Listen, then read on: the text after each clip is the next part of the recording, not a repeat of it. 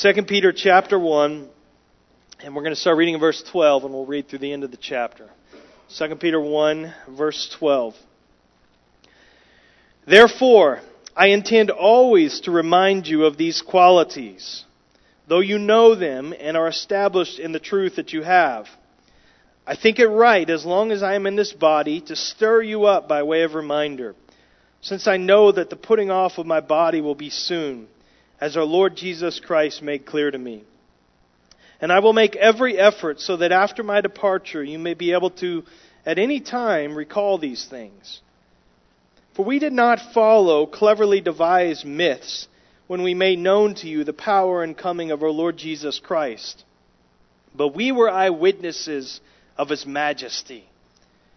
For when he received honor and glory from God the Father, the voice was borne to him by the majestic glory This is my beloved Son, with whom I am well pleased. We ourselves heard this very voice borne from heaven, for we were with him on the holy mountain. And we have something more sure the prophetic word to which you will do well to pay attention as to a lamp shining in a dark place until the day dawns and the morning star rises in your hearts. Knowing this, first of all, that no prophecy of Scripture comes from someone's own interpretation. For no prophecy was ever produced by the will of man, but men spoke from God as they were carried along by the Holy Spirit. Amen. Well, are you prone to forgetfulness? Uh, we all are in some ways. Do you ever find yourself forgetting where you put your phone or your jacket? Now, these days, uh, every single kid I've ever known forgets where he put his or her shoes. Um, and I can attest to you that as of even yesterday. Um, do you ever get home from the grocery store and you, you realize suddenly that you forgot to buy the very thing you went there to get? And you got a bunch of other stuff. Or this has happens to me pretty often. I'm standing in an aisle, like the plumbing aisle of Home Depot, thinking, what was it that I needed? this is the whole point in coming. And um, apart from phone calls and text messages, maybe email, the thing I use my cell phone for more than anything else is to help rem- help me remember things. And so my calendar app, and, I, and so I can remember events and meetings. I have the little alert, alert notifications, you know, one day before, one hour before, 15 minutes before, just to uh, remind me of these things. I have a little reminder app where I can say in the little voice thing, remind me to take out the trash tomorrow. And I use it all the time. I have list apps reminding me to, to do certain tasks. With, with so many things rushing at us during a very normal day, with so many uh, things competing for our attention and, and, and demanding our attention, it's difficult to remember everything, even the very important things. Um, and so, as and, and this for, forgetfulness, it can cause all kinds of problems for us, as you can probably attest. Big problems and small problems. I mean, just the normal memory lapses can lead to to very the, the frustrating embarrassment of a missed meeting and how oh, I'm so sorry I totally forgot and some of you have heard those words from me, uh, so you you understand that. And but even you know severe memory loss can be very dangerous to a person, even physically dangerous. And so the same can be said of our spiritual memory. That that forgetfulness is a constant struggle for us. We forget who we are in Christ. We forget what God has promised to us. We forget what we're to be doing as those who are in Christ. And this kind of forgetfulness can lead to all kinds of problems, big ones and small ones. And so Pastor Peter, he knew this tendency well. And so he, he knew this in his own life and he saw this in the church. And so he's, he's especially aware of this as he nears the end of his life. And so he, he knows his days are numbered. He, and he takes the quill into his hand and he begins to write this urgent appeal that's full of reminders and you don't get the picture of Peter um, just kind of waiting around to die. He says, and we're going to see it in this passage, that, that okay, he knows he's going to die, but he's not just waiting around just, what am I going to do today? That's not it. You get the picture of an elder, elderly Peter who's, who's pouring out every last bit of energy that God gives him uh, to obey the charge that Jesus gave him. Remember? Shepherd my sheep. So this is what he's doing. Here at the end of his life, he has, he has the health and the stability of Christ's church on his heart. And, and, you, and, and he's doing everything he can, everything he possibly can to help these believers in these churches remain strong in Christ long after he's gone and out of the scene. More than anything else, as he remembers his own death, he, he, he wants the church to remember the truths of the gospel.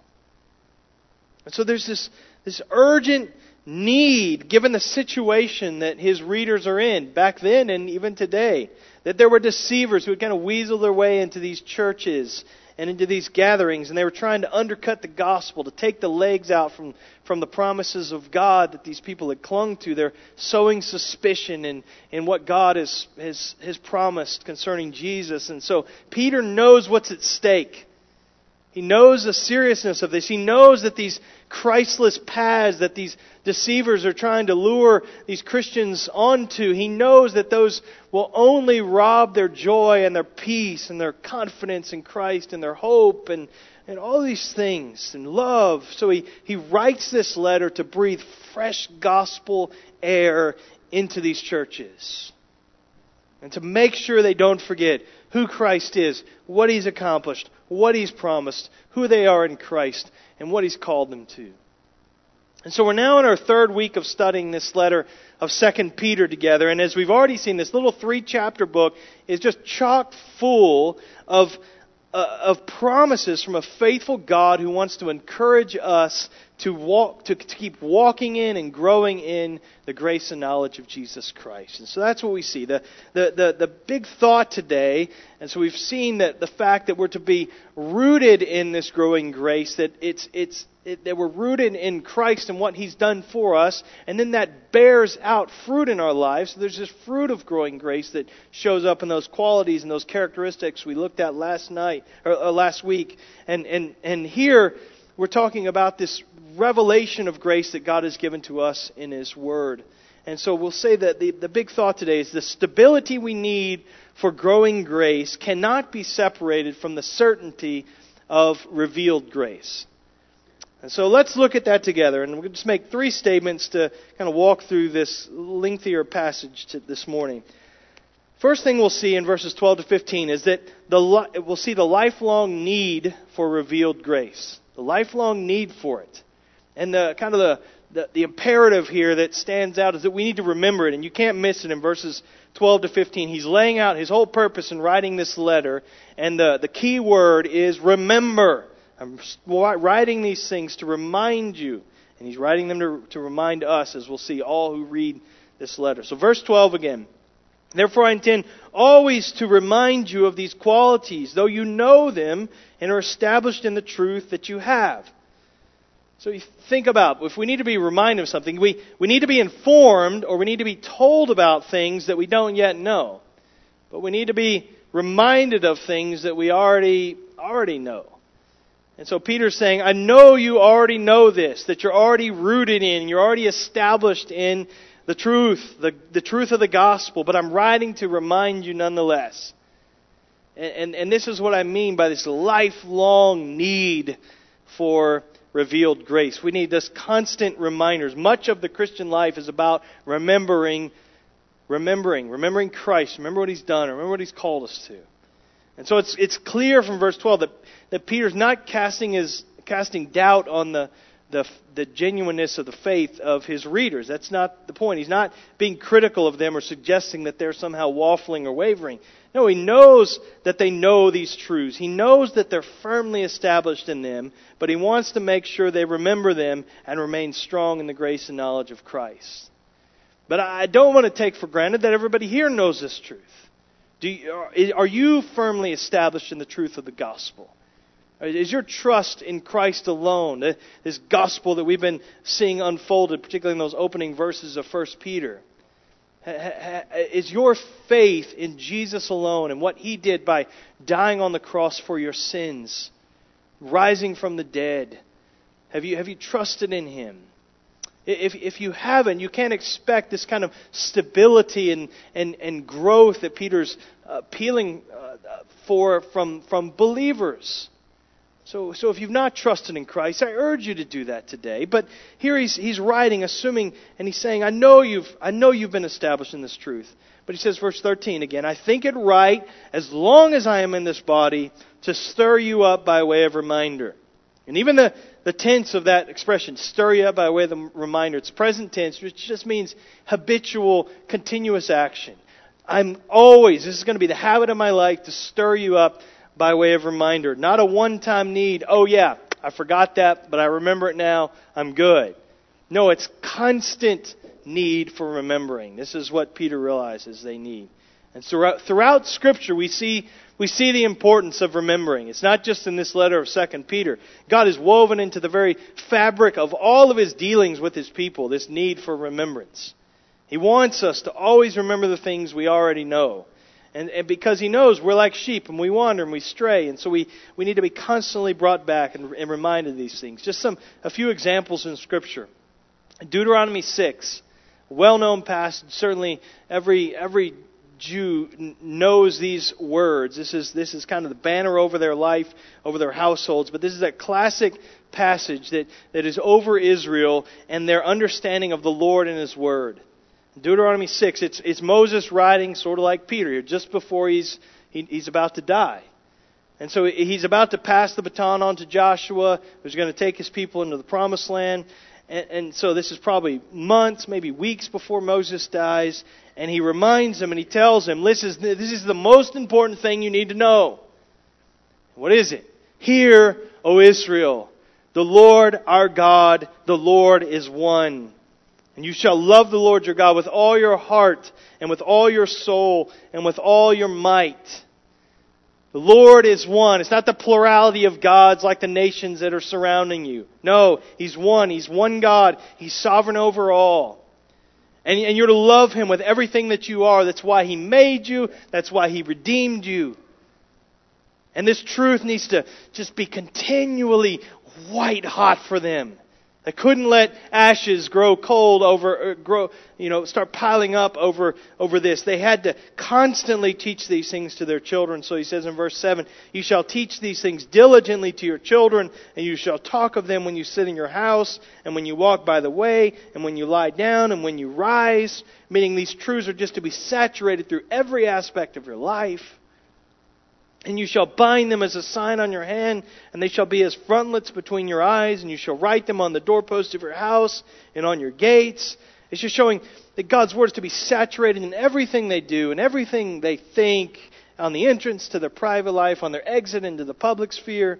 And so he's just saying every aspect of your life is to be marked by this passionate, wholehearted, full surrendered love for the God who made you and redeemed you. And here's the question why? Why was it so important that they remember this? That, and it's because of what happens in the very next passage. And I don't, we don't have time to read through this together. Let me just kind of summarize. He, he's going to say them, You're about to enter the promised land. And at least your children are, and some of you. And, and, and your kids are going to inherit a bunch of cities that they didn't build. And, and they're going to, they're going to have, they're going to have a bunch of houses full of treasures that they didn't earn. And they're going to drink water from giant cisterns, full cisterns that they didn't dig. And they're going to have vineyards that they're going to enjoy fruit from, and orchards and olive trees that they didn't plant. They're going to have all these treasures that they're going to possess, and they didn't, they didn't earn or secure any of them on their own. And the reason I'm telling you this now is when that day comes, it's so they don't forget the Lord. That they don't forget it was the Lord their God who brought you, who brought them out of Egypt. You did not do this yourself. This is the Lord's doing. And why is that so important? Because they're going to be they're going to be attacked, they're going to be surrounded, they're going to have all of these threats, and it's going to give them confidence to say, God brought me here. I didn't do anything for this. He brought me here. Salvation is of the Lord, and He will keep me. And so they needed to constantly remember that their deliverance, their salvation, had nothing to do with them. It had everything to do with God and His grace to redeem them. And so this is something they could not get over. They could never tire of remembering and rehearsing with, uh, to themselves and to their children. And so and you see other instances of this in Scripture. Reminders are huge throughout the Bible. It's the reason God set up all those feasts and festivals and holy days for the Jews. They aren't made that God didn't make all of those and design those festivals and, and, and traditions and holy days so that they could have some religious practices. You know, all the other nations, they have their religious practices. Let me give you some for you. That's not the point. They weren't made by God so we could, so His people could practice religion. They were all designed so that as His people went from, went through them year after year after year, they would be reminded of God's goodness and His grace and His redemption. His faithfulness to keep all of His promises to them. That was the point. It's the same reason that the Lord has given us the institution of the Lord's table as we, we eat and drink, uh, eat the bread and drink the cup, it's not because we need a little snack and a little sip to get us through the morning. It's not just about a you know a religious practice or a tradition or a little ceremony that we do, and this is just kind of our thing. That's not it. Christ calls us to gather around His table to remind us of the bedrock of our salvation. It is His grace. It is it's it's all about Christ and what He accomplished through His death and His resurrection. It's woven into our life together. Do this in remembrance of me. It's just a reminder, not, not simply do this in honor of me, like we kind of remember a fallen war hero or something like that, and we, and, and but he's saying, no, remember, remember what I did, remember what I'm doing. I'm present with you. Remember what I have promised to do and will accomplish. So this regular remembrance, it's it's given by the Lord to to recenter us on Him and, and to, to, to fill our hearts with this gospel hope. And so reminders are necessary for his people. They always have been, they always will be. Our, our memories need to be constantly refreshed. I know you, some of you know more about this than I do, but you, in your computer, you have two types of two main types of memory. You have that kind of short-term memory, the RAM, and you have that longer memory. It used to be called ROM. I don't know if it's still called that or not. Um, but but that RAM, RAM, that random access memory is the memory. It's, it's short term. It's volatile. It has to be constantly refreshed, millions and millions of times as you're as you're working. This is why you can do Control Z, which I have to do all the time. Undo, at least on the Mac. I don't know, but uh, and so you're you're you're having to undo things. But the computer remembers the keystroke that I just made that was wrong. And if, if it wasn't for RAM, it would it would have no clue. And so it's that instant, quick memory. And, and so we, we have to constantly refresh our spiritual RAM. We, we, we, we're remembering what Christ has promised and what has accomplished, remembering what we've received, because there are so many things that will threaten to push those realities out of our, out of our minds. And so our memory must constantly be refreshed over and over and over and over again. This is what Peter's saying. I'm, I'm urging you got to, you've, over and over, the, the habit of, of my ministry is to remind you. This is what's got to go on and on and on of the things you already know. And he says in verse 14 why he's stressing this so urgently to these believers. Verse 14, since I know that the putting off of my body is literally tent in that language that Paul uses in 2 Corinthians. I know that's going to be soon, as our Lord Jesus Christ has made clear to me. And I will make every effort so that after my departure you may be able at any time to recall these things. In other words, here's, here's why Peter's so burdened. He knows he's about to die. He, we talked about this a couple of months, a couple of weeks ago. He, he, he may be months, weeks, possibly days away from his execution. And Jesus made this known to him, whether that's from kind of special direct revelation uh, or he's thinking back to John 21. Uh, I don't know. But either way, Peter's about to die. He knows it. Now, just imagine the weight of that. Just feel that burden for Peter, for the church. All the apostles are dead except for John Uh, after Peter goes, and he won't be alive much longer. So if you are in that early church and you've grown up under the teaching and the counsel of these apostles who walked with Jesus, and and now now they're and they've been delivering these first-hand accounts of all that they saw and they heard from Christ. They've been feeding you this diet of the gospel all this time, and now all of a sudden your heroes are being killed off. And Peter, the leader of these, is about to die now too. So imagine what it's going to feel like for these second generation Christians. There's this sense of, I don't know. I don't know what's waiting for us after all of them are gone. I just can't conceive of life without them in, in, in the mix. There's this incredible weight on these churches, on Peter. And so he writes here, I know my death is imminent. And in light of this, that's why I've, I've got to tell you right now, all the more I want to remind you of these gospel promises and these gospel implications so that you'll hold on to them long after I'm gone. And so that you'll know that your hope and your dependence is not on man, it's not on me, it's on Christ. He's enough to carry you through. And he's not, he's not, he's, he's careful not to just give kind of an audible reminder. He wants it written. And so there's this written letter under the Spirit's inspiration so that believers, even long after Peter's gone, will be able to recall these things. This is for us. So that's the first thing. There's this lifelong need for revealed grace. We constantly remember the things that we already know. Second, we'll see here the truthfulness of revealed grace in verses 16 to 18. The truthfulness of revealed grace. And this is the command for us is to accept it, to trust it.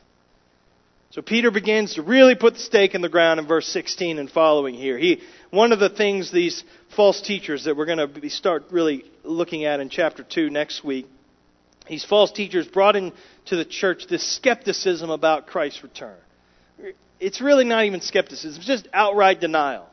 They didn't think Christ was coming back, and they denied that. And so in their minds, yes, Christ had come, sure, we'll grant that. But he's gone now. He's never coming back again. And so why think about him? Why love him? Why serve him? Why worship him? Why obey him? Why give any thought to him? Why remember him?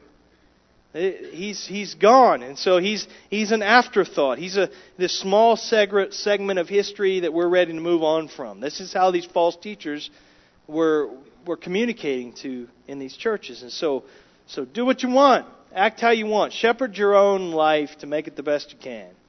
That's, that's how they thought. And so this, of course, is a clear contradiction to what Jesus himself said.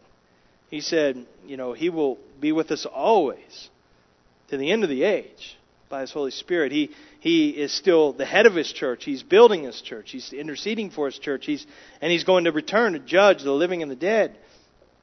And so, one way that these deceivers were, were, were uh, dismissing Jesus and his, and his sufficiency was to chalk all of this up, all this whole thing of a promised return, chalk it up as a myth. It's just a man made myth, it's a fairy tale. And that's what they're doing in this church. We'll see in chapter 3 later, in, in chapter 3, verses 3 and 4. They're scoffing. That's the word that's used there. And they're saying things like, Where is the promise of his coming? He didn't come back yet. He's not coming. Hate to break it to you. And so Peter these, is saying to these believers in this letter, these false teachers are coming. They're going to mock you. They're going to mock Christ's return. So Peter responds, verse 16, giving some substance and weight to what he's writing to them. We did not follow cleverly devised myths when we made known to you the power and the coming of our Lord Jesus Christ, but we were eyewitnesses of his majesty. He's saying, we did not make this stuff up. This didn't come out of our own imagination. We didn't dream this up and then tell you, but that Christ is going to return. No, we saw his coming with our own eyes. Now, that's interesting. The, the way this verse is, stated. Just a couple things. Note there. One, that's just powerful in itself. These are eyewitnesses. But secondly, if you're paying attention here, you're saying, now wait a minute. He's talking about the second coming of Christ, the return of Christ, and when I last checked, he hasn't come back yet. And you're saying you were a witness of something that hasn't occurred now 2,000 years later, and let alone in your lifetime. So what's going on? Well, hold your place there in 2 Peter and turn back to Matthew 16 and Matthew 17. We're going to look at those chapters real quickly. So let's let's see exactly what Peter's talking about here. Matthew 16. Here's the context of Matthew 16. Jesus and the disciples, Jesus sent his disciples to go out in the countryside, to go out into these villages and towns, preaching the gospel, healing diseases, uh, performing miracles in his name, and so he sends them out, and they do just that, and then he and then they come back from this ministry, little short-term mission trip, and in chapter 16, he he he pulls them together and he takes them away for a little retreat.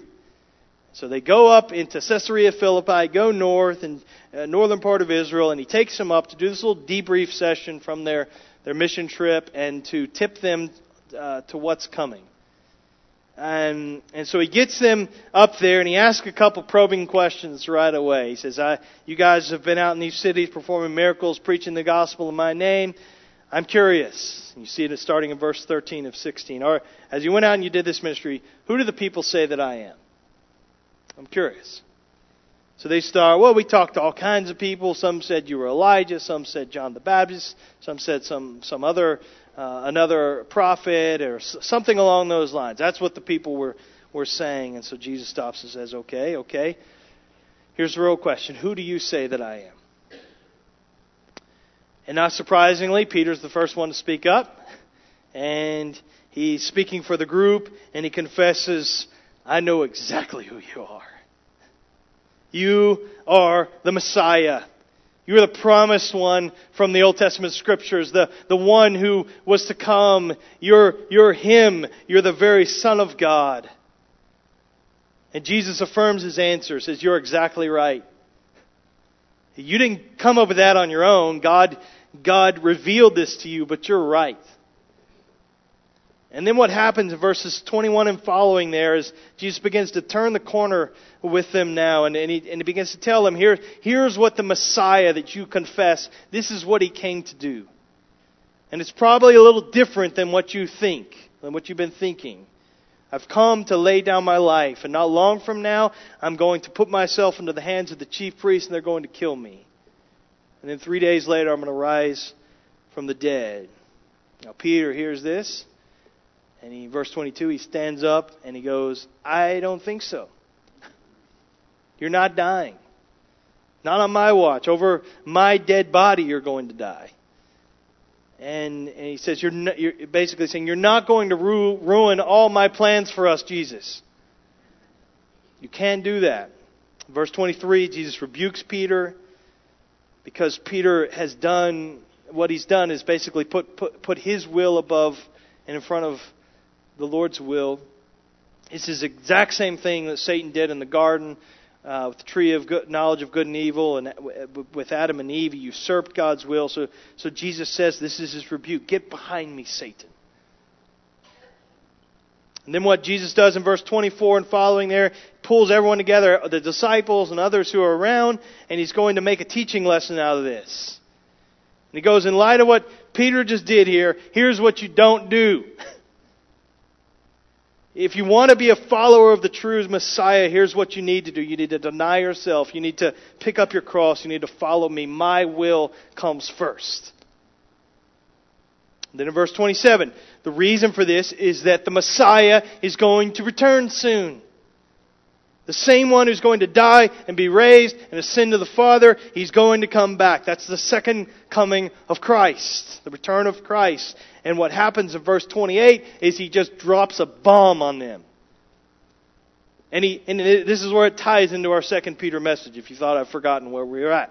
Um, he says, Truly I say to you. Now, I know it's been a long time since we were in the Gospel of Matthew, but this is one of his, his famous expressions. And he's just saying, just take this to the bank. This is, stake your life upon this right here when he says that expression. Truly I say to you, there are some standing here, not all of you, but a few of you, some of you, who will not taste death until they see the Son of Man coming in his kingdom.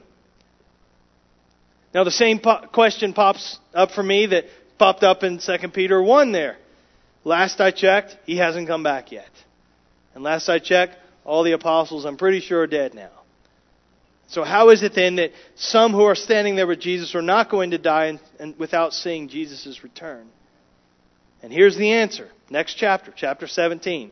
Stay with me there in Matthew, Matthew 17, verse 1. After six days, so six days after that event in Caesarea Philippi, Jesus took with him Peter and James and John, his brother, and led them up a high mountain by themselves.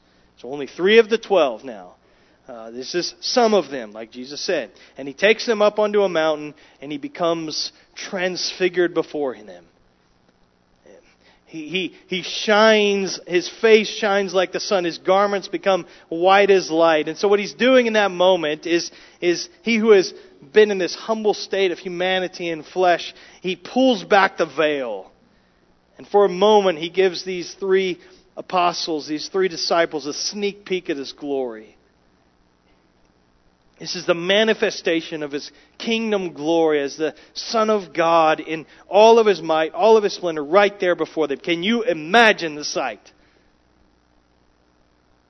A picture of what Jesus is going to be like when he returns. It's stunning and, and standing right next to him is Moses and Elijah, and they're with him and they're talking with him. And so this is crazy too. Moses and Elijah, they've been dead for so long, and here they are, everybody just hanging out on top of this mountain. Now, why are Moses and Elijah there? Because in the Old Testament, Moses is, is the one figure that most represents the entirety of, of God's law given at Sinai. So he's in bodily form, as it were, the very character of God. And, and Elijah is the one figure who's most representative of all the prophets. And, and so uh, he, he's the one uh, of, of those who wrote the prophecies and the promises concerning Messiah. And so in that moment, you have the law and the prophets, which Jesus said summed up the entire scriptures, the Old Testament, and they're testifying that Jesus is the Son of God. Peter, they're, they're, they're saying by their presence, Peter, your confession six days ago, spot on. Nailed it. Now, God revealed it to you, but that's it. And, and they're on that mountain in front of these three disciples testifying to that fact. And so Peter thinks this is a pretty good deal. So in, in verse 4, Matthew 17, he says, Lord, it is good that we are here. That's the understatement of the century. I'd say so. Jesus is transfigured in front of you. Moses and Elijah are there. Wow. And so Peter says, you know what? I'm, going to set up. I'm going to set up three tents right here, and and one for each of you. I'm going to build a little compound up here, and we're not leaving this mountain. This is amazing. But listen, Jesus didn't Jesus didn't take Peter up there to do anything. And that's so like us. We want, he brought him up there to witness something, to see something, to hear something. And so when Peter gets going, spouting off of his all of his plans, look at verse 5. He was still speaking when, behold, look, see it. A bright cloud overshadowed them, and a voice from the cloud said, This is my beloved Son, with whom I am well pleased. Listen to him. So, in addition to Elijah, in addition to, to Moses, you have God Himself speaking from heaven, testifying Himself about His own Son. He is the Messiah. He is your Savior. He is, he is my Son. And when the three disciples, they heard this, they fell on the ground, on their faces on the ground, and they're terrified. So one moment Peter's thrilled, he's ready to set up a little amusement park up there. Jesus is the main attraction, and you got the Moses and Elijah areas of the park. The very next moment, he's in a puddle on the ground weeping. Because God speaks in the weight of his holiness. Verse 7, Jesus comes and he touches them and he, and he says, Rise have no fear. And then all of a sudden, nobody else is there.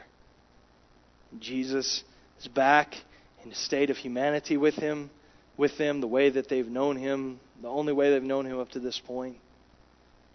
Now, go back to 2 Peter. If your finger's been there, it's probably asleep by now, I realize.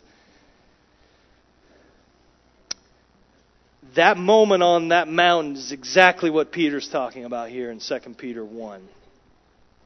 It's why he says these words in verse 17. Now pick it up with me. He's summarizing that event. For when we received honor and glory from God the Father, and the voice was borne to him by the majestic glory, This is my beloved Son, with whom I am well pleased. We ourselves heard this very voice, borne from heaven, and we were with him on the holy mountain. In other words, he's saying to these believers who are just being battered by persecution and are being, being uh, infiltrated by these deceivers who are threatening to undo this, the, the, the gospel and to take the legs out from it, he says to them, Listen, we are eyewitnesses. I, I know you may discourage now. I know you may be tempted to doubt. I, I know these false teachers are trying to tell you that his promises are not true, that he's not coming back. I know that they're trying to tell you that His Word, these promises are supposed to anchor your soul. They're actually very shaky and they're really not well founded. And, and, and they're trying to make you believe it's not going to happen. But I'm telling you, we were there. We saw it. We saw the glory of God with our own eyes. I know it's true. Everything you have in the Scriptures, all of the promises, they're true. Just feel the weight of that as the aged Apostle Peter is pleading with them to a church that's tempted to doubt is this stuff true? As these apostles are dying off and they're going to be without them, what are they left with? They're left with the Word. God's revelation of Himself through the prophecies, through these apostles. Is this gospel enough? Are, are God's promises certain? Is Christ really coming back? Peter says, You, you bet. I've seen it. I was there. When I saw on the mountain, it wasn't a myth, it wasn't just some kind of cool show, it was a display of power, and we haven't seen the last of it. And so the faith, listen, the faith we've received, brothers and sisters, I know there are threats abound and there's attacks on it all the time, but the faith we've received is founded on historical facts, truthfulness. It's corroborated by eyewitnesses. What God has revealed about His Son and His grace, they're true. His promises are confirmed. Trust it. And that brings us to the last thing, and we'll, we'll be quick here. And it's this source of revealed grace. The source of revealed grace in verses 19 to 21. And this is something we must pay attention to. Verse 19. And we have the prophetic word uh, made sure, made more sure, certain um, we have something more sure, the prophetic word. And so this prophetic word is the message told years before about the coming of Christ. And you go back into the Old Testament, you have like Psalm 2, 7 and 8. I will tell you the decree. The Lord said to me, You are my son. Today I have begotten you. Ask of me, and I will make the nations your heritage, and the ends of the earth your possession. Isaiah 42, 1. Behold, my servant whom I uphold, my chosen, in whom my soul delights. I have put my spirit upon him, and he will bring forth justice to the nations. And so you just take those prophecies. You see the fulfillment in, in, in the transfiguration that Peter witnessed. And, and so he had, he, he had seen those fulfilled. And Jesus, hearing from the Father, This is my beloved Son, my chosen one. And what Peter did not understand at the time was that at the, transfer, at the time of the transfiguration was that Isaiah 42 would lead to Isaiah 53. That the beloved chosen one who would be crushed for our sins and bruised for our, our iniquities, and the Father who loves his Son would pour out his wrath on his Son for our sins, and he would become a substitute for us and die in our place. The Lord became the Lamb the king became the condemned. The perfect became the punished. And Peter had all of these realities flooding into his heart and mind here as he writes this. We, we have this more sure. This word you could take to the bank. Yes, even though you have all this confusion about you, all this lack of clarity that you're hearing from these, these pretenders, and, and they're, they're, they're, they're questioning whether these things are true, I want you to know that what you have in the Scriptures is true. It's true. You can hold to this. You can cling to this. He's coming back. He has not forsaken you. And see, since these promises are true, in verse 19, you will do well to pay attention to them. Pay attention to them. How do we do that? He says, as to a lamp shining in a dark place. And what do you do if you're in a pitch black room or building I mean, dark, dark. Can't see your hand in front of your face. And yet, you have a tiny lamp, or a flashlight, we'll just say. A little, even a little pin light. What do you do to that light? And there's all kinds of dangers and hazards around. What do you, you hold on to that thing? You hold fast to that because the lamp is the only thing that's going to get you through that. It's going to help you guide your steps. You can see the hazard. You can, can navigate through. It's the only thing that's going to help you navigate the darkness that surrounds you. I mean, Psalm 119 speaks like this God's word is a lamp to our feet, a light to our path. And so Peter's saying here, hold fast to his promises. Hold fast to them. These promises in the scriptures. He's not so when he says pay attention to it, I know we, we read a passage like this. We'll talk more about this at the end if we have time.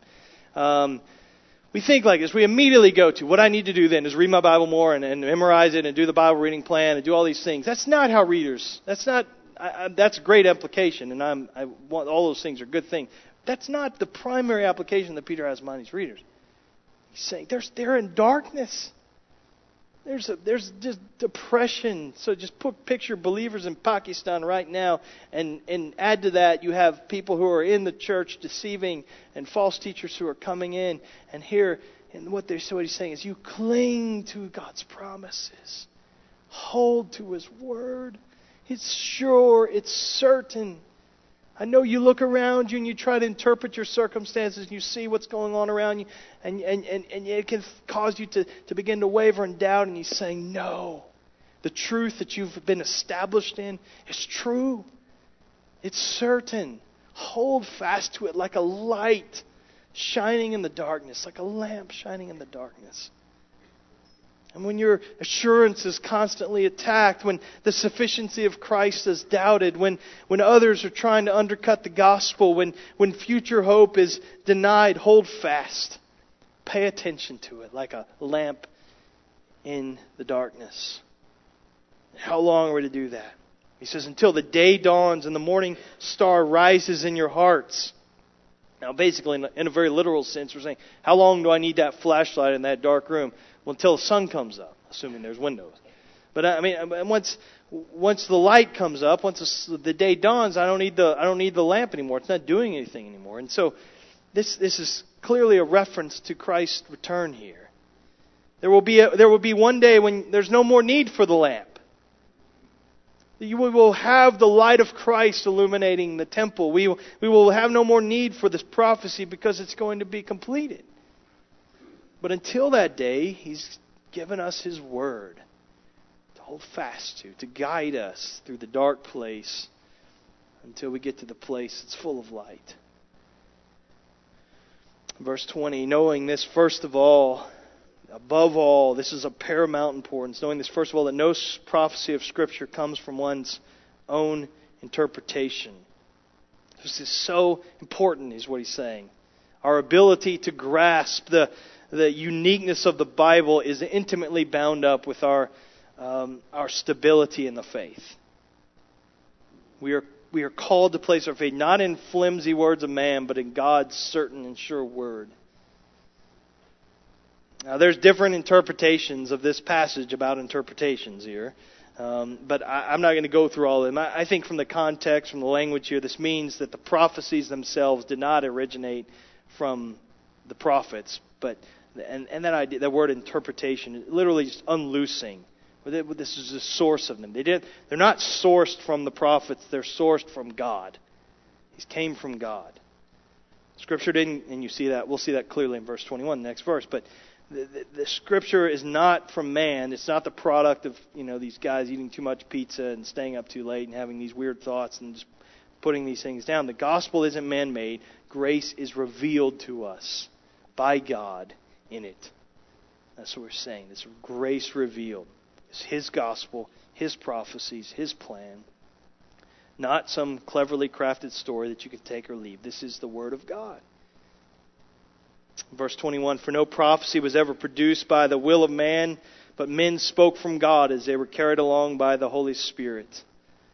Just the, that that picture of being carried along by the Holy Spirit. It's just it's the it was the, the, the expression was used of a ship being carried along, borne along by the wind. It's not self-generated power. It's it's it's it's wind-driven. It's God-driven, God-breathed word. It's He's the one that's moved it along. And so, as he's he's encouraging these believers and he's throwing the gauntlet down for these false teachers. Eh, eh, eh, who are troubling the church. They leveled the charge that Peter and the other apostles, they made up these Jesus myths. And Peter here is saying, no, not the case. We're eyewitnesses. His, his word is true. We have this word more sure. Uh, your attempts to to uh, accuse us of making myths are just really attempts to conceal the fact that what you're saying is total make believe. I mean, we see this even in our own day. You know, the, the, the, the God told me thing is generally just a smokescreen to disguise human opinions that are kind of cloaked in prophetic uh, sounding words. But don't be drawn away by it. No matter how pious and persuasive it sounds, we have, we have His revelation of grace that He's given to us. Just a couple implications of this passage. One, nothing is more certain than God's Word. Uh, and this is timely. We have a Gideon report this morning, and, and that's a ministry devoted to getting God's Word out around the world. And why? Because that, that leather bound book in your lap right now is the very Word of God. It is not the creation of man. And, and so pay attention to it. Read it, memorize it, meditate on it, teach it, pray it, run to it. Yes. Now, that is certainly a major implication of this passage, and one that we should. But that, I, again, as I said earlier, it's not. I don't think the primary application, in the sense that's not the form in which Peter's first readers understood this. So I know we can't help but think of it through the lens of our situation today where we all have copies of the Bible and multiple copies of the Bible. Just just for a second try to separate yourself from that and put yourself in the shoes of first Peter's first readers. Because we, we tend to think when most people think of Second Peter, this is the verse they think of, and they usually come across of it in systematic theology when we're trying to say, okay, what's the theology of the Bible? What's the Bible's inspiration about? Or we use it in apologetics. We want to convince people of the the, the truthfulness of the Bible or, or something like that. And, and those are fine and those are good. And those, it's right to use, go to passages like this. But again, put yourself in the minds of these first Christians, these first readers. This idea of having a bound copy was, was totally foreign to them.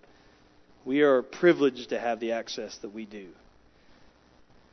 But here's the broader primary implication of this text. And I alluded to this a little bit earlier. The, the, the true promises of God are a shelter in the storm. Peter's burden is that we cling to the word that we already know to be true. These promises, which from their minds are delivered orally, but we have them written. But we, we, we who know, we who are established in the truth of the gospel, need to be constantly reminded of its promise, of its promises, and of its power. These believers, again, being threatened by persecution from without, uh, threatened by deception from within, they needed this anchor to keep holding on to. And, and because there were these continuous attacks intended to make them doubt God's promises, they needed continual reminders that these promises are true. Hold fast. Whatever darkness you may be walking in today, this is wonderful encouragement to you. You have something sure, something certain to cling to and the revelation of God's grace in His Word. And then another implication, again, seeing through the lens of their context, these true promises are meant to be clung to together. Again, we think in our situation, we just think me and my Bible. You know, like this is God's, I've heard things, God's love letter to me. No. I mean, okay, I understand sort of what you mean, but that's not really a great summary statement of what the Bible is. This is God's word to his people together. That those early believers, they didn't have access to the Bible personally. They, they were reliant on the community of believers. That one of the main ways we remember the gospel truths and that God intends for us and to pay attention to God's word and hold to it like a light shining in the darkness is through our fellowship within the church. And this is, this is about us letting the Word of Christ dwell in us together richly. This is why the Lord is, in His wisdom, He tells the church to gather on the first day of the week, is why we're to remember the Lord's table. Being in the church, in the assembly, is a way to recall, to remember, to be refreshed, like that ram, that spiritual ram, be refreshed by these gospel truths continually. Uh, they, they weren't meant to be fully understood or realized on our own as individuals. Our gospel identity is formed and shaped and flourishes most in community. So we, we do grow individually. I don't mean to say that at all, but, but we grow best together. This is the design. This has always been God's plan for His church. That we would not just be persons, but a people. Not just priests, but a priesthood. Not just stones, but a building. Not just family members, but a family. And so we, we do this and we do this together. This is the beauty and the, the great thing about us being together. This is why Luke Pass says something in this moment of grief not, leave me alone, I need to be alone, I just need some my time with God. He says, no, I, we have a family, and we need them right now. And, and we need to hold fast to a lamp shining in the darkness together. And so this is what we're called to. Let's pray. Father, I thank you for the certainty of your word. I'm thankful that we don't, uh, our confidence isn't in something wishy washy or constantly changing or, or dependent upon the, uh, some councils of voting and saying whether this is your word. We have, you, you've revealed your grace to us in your word. And I pray that our stability uh, of the faith we've received would be grounded upon that even more. That, that uh, you would starve the unbelief that continues to reside in our hearts as we, as we cling to, to Christ and your word together. We pray in Jesus' name. Amen.